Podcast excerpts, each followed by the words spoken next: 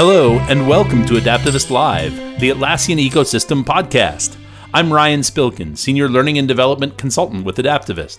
Joining me on the podcast today will be Adaptavist Learning and Development Consultant Renee Brown, who brings a wealth of technical and nonfiction writing experience to the podcast, as well as the head of Learning and Development at Adaptavist, Matthew Stublefield, an Agile expert who is also quite a good writer himself.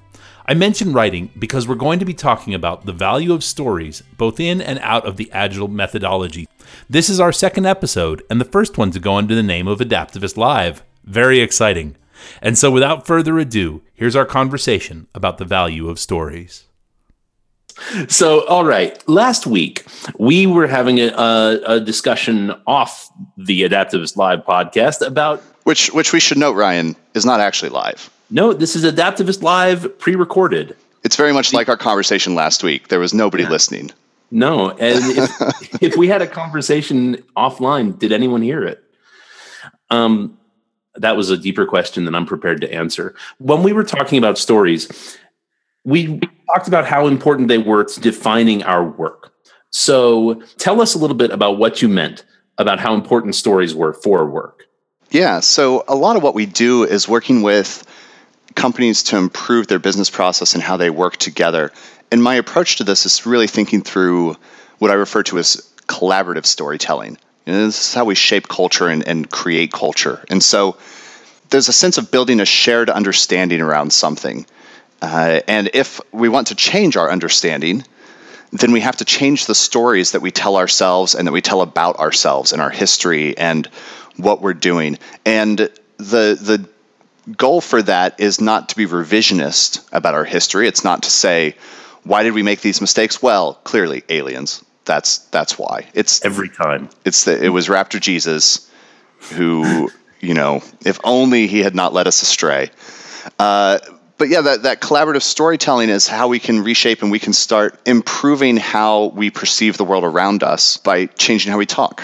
And that feeds back into the agile process brilliantly. Yeah, it's this concept of, of iterative development a little bit. And, you know, even the word story is very common in, in Agile. It's something that, you know, we need to tell a story about who needs this thing and what do they need and why do they need it.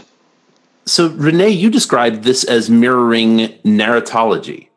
Yeah. So, narratology, um, like when Matthew started talking about this, he was sort of talking about how we tell stories and that being really important. And what narratology is, is that is basically it from the Oxford English Dictionary, it's the branch of knowledge or criticism that deals with the structure and function of narratives and then its themes and conventions and symbols. So there's a lot of things that I w- learned um, when I was doing my master's in English. And this was one of the more fascinating things because a lot of times when we're talking about stories, we just sort of talk about uh, plots and we you know we go through the storyline where you've got the um, rising action the climax the falling action you guys know you've seen that little mountain um, diagram but there's a lot more that goes into the actual like structure of writing a story. Um, and that's kind of where narratology comes in. Um, it's sort of a what my instructor always used to like to call it is a uh, narrative toolbox tools that you can use to understand how people um, tell stories and how people use uh, different parts of the story so tell um, us a bit about uh, tell us a bit about these tools yeah, is that yeah. sort of like uh, vocabulary for discussing it, or is it more of a frame of mind where we have to approach a certain way? Both. Okay, it's a little bit both, honestly. So there's there's different vocabulary, and as I'm sure you guys are aware, um, anybody who it does criticism or structures things likes to call things slightly different versions of the same thing. So the vocabulary could be slightly different, but basically, there's several different things that I really like. And one of the things is that there's a narrative world. So in a story, you are living within a narrative world and in this world that's not real it's in your head but it seems real now this world could be based out of the real world like it could be a story about um, like I was saying before, like creative nonfiction, like it could be a story about Washington, you going to Washington D.C. and your trip to Washington D.C. Or it could be a completely made up story. It could be something about um, a fantasy world. Either way, it's a narrative world that's in your head, and this all comes from. Uh, his name is Lubomir Doležel, and yeah, I know, right? That's a good name. Um, and he kind of talks about the narrative world and this world you use as the author is writing he's using shared concepts and ideas to sort of branch into the fictional worlds and ideas and um, as, as writers and as tellers of stories we use kind of gaps in what we are telling but the reader can fill them in somehow. So you don't you want your narrative world to be as rich and as deep as the world that you actually live in but you can't say that because who has time to explain everything? J.r.r so, tolkien. He tried but even he was limited to i mean eventually he stopped writing right? So um only we, only after he bit it too soon too soon. Too soon, too soon.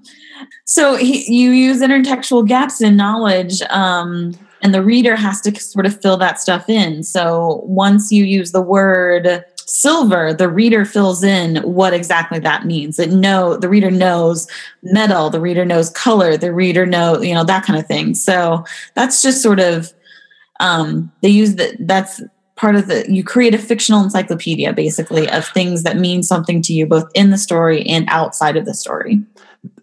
That is really cool. But how do we bring the the concept of a rich story that communicates the central theme? How do we communicate that while we are going about our work processes? Well not just that but as you were talking renee i actually wrote down we use gaps in our stories but the narrative or you know the reader fills them in somehow and it, it reminded me of you know st- stories that we might write in agile project management, where we say something like, "As a manager, I need to uh, do X because of Y. I need to be able to read these payroll sheets so that I can make sure people get paid."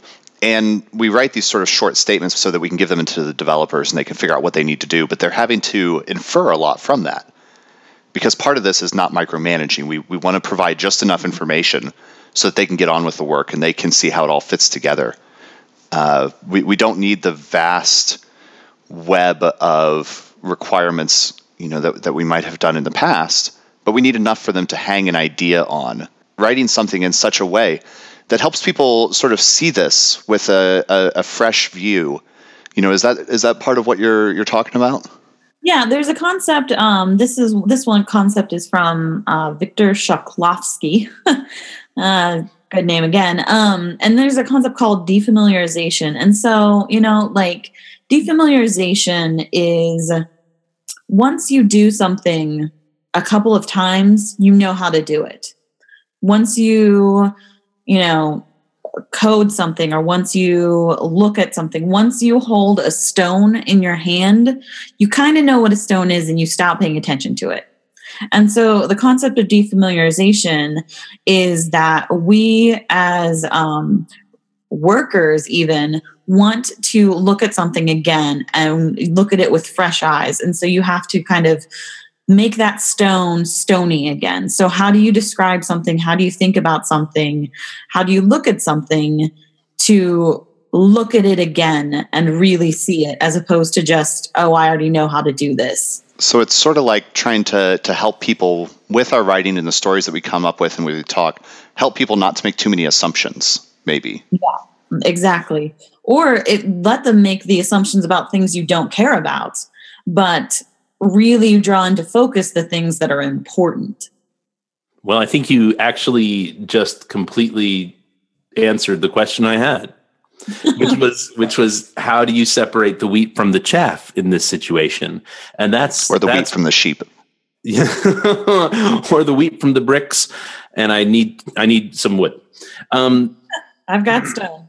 So, for those of you who don't know, uh, the running jokes that we've uh, had about trading uh, items has been based on the board game Settlers of Catan And we have a sneaking suspicion that a large portion of you listening to this will probably already be aware, but it's a wonderful game that we've all enjoyed a, a playthrough or two. This is this is a non-paid endorsement for Catan. Non, no, they have not. they, they do not know who we are. We trying to we trying to get with Days of Wonder next. um, but the the big thing here is that at with it, at Adaptavist and at Atlassian, we care about stories because this is how we are we are communicating our culture, our our outcomes, our products. Matthew, what do you think the big thing to take away when you're thinking about stories and this ecosystem? How do you bring that together? Yeah, I, I appreciate you pointing out that this is something that Atlassian really cares about and that most organizations care about. Uh, because the stories that we talk about, and I mentioned culture earlier, that's really how we help figure out how to get work done together. You know, so at the small building block level, it's it's the requirements story that we write in agile project management. At the big level, it's what are our values? You know, and Atlassian has some stories that they tell about themselves. And again, when we use that phrase, "Oh, a story you tell about yourself," it often sounds like, "Well, we're trying to revise history or pump something up." But that's that's not what I mean here. But it does help shape the culture. So stories that Atlassian tells about themselves are along the lines of we put the customer first. And here's all the ways in which we put the customer first. Uh, that we don't emphasize sales, but we want to make a product that helps sell itself. Uh, we want to make something that people love to use, that they're really excited about. Uh, we want to be a place where people want to work. And how can we build that together? And Adaptavist is the, the same way. You know, some of the stories that we tell about ourselves, we really value our, our employees and our people, and we want to take care of them. Uh, we want to be excellent. We want to always be improving. And so, to, to give a sort of a concrete, somewhat, somewhat concrete example, but how this shapes, even just subtly, you can talk about your company and talk about how we're excellent, we're the best, we're the greatest. And that's one story that you might be telling about yourself. But that's sort of a static story. We are this. But if instead the story that you tell about yourself and your team is we are always improving. We're always trying to learn new things. We're always looking to help each other. And that's your story, where you're getting to kind of the same end goal of we're really, really good. But the story you're telling is influencing and informing this culture of continuous improvement and working together. It's very active instead of passive and static. And that that has a different impact on the on the people listening to the story. And we at Adaptavist are really all about helping organizations tell their stories. Yeah. So, like when I start working with an organization, the first thing I do is try to understand their culture a little bit. I start talking to them about what does success look like for them, how do they like to work together, and it's one of the things we prioritize here is understanding other people's stories as well, because that's how we can best work with them is if we understand all of those whys that are in the background. Awesome. Well, Matthew, Renee, that brings us to the end of today's session of Adaptavist Live. The question on my mind is what are we going to talk about next week? I think, Ryan, I think a good subject for next week, you and I should have a bit of a rap session about coffee. Oh, man. You know, I like to equate coffee with workflow, but we'll talk about that next week. So, coffee and workflows next week on Adaptavist Live. Delightful. Um, if you have a suggestion, if there's something you'd like to hear us cover, please send anything our way to learn at adaptavist.com. Well, once again, I'm Ryan Spilken. I'd like to thank Renee Brown Thank you. And Matthew Stublefield. Thanks for joining us, everyone. We'll see you next week.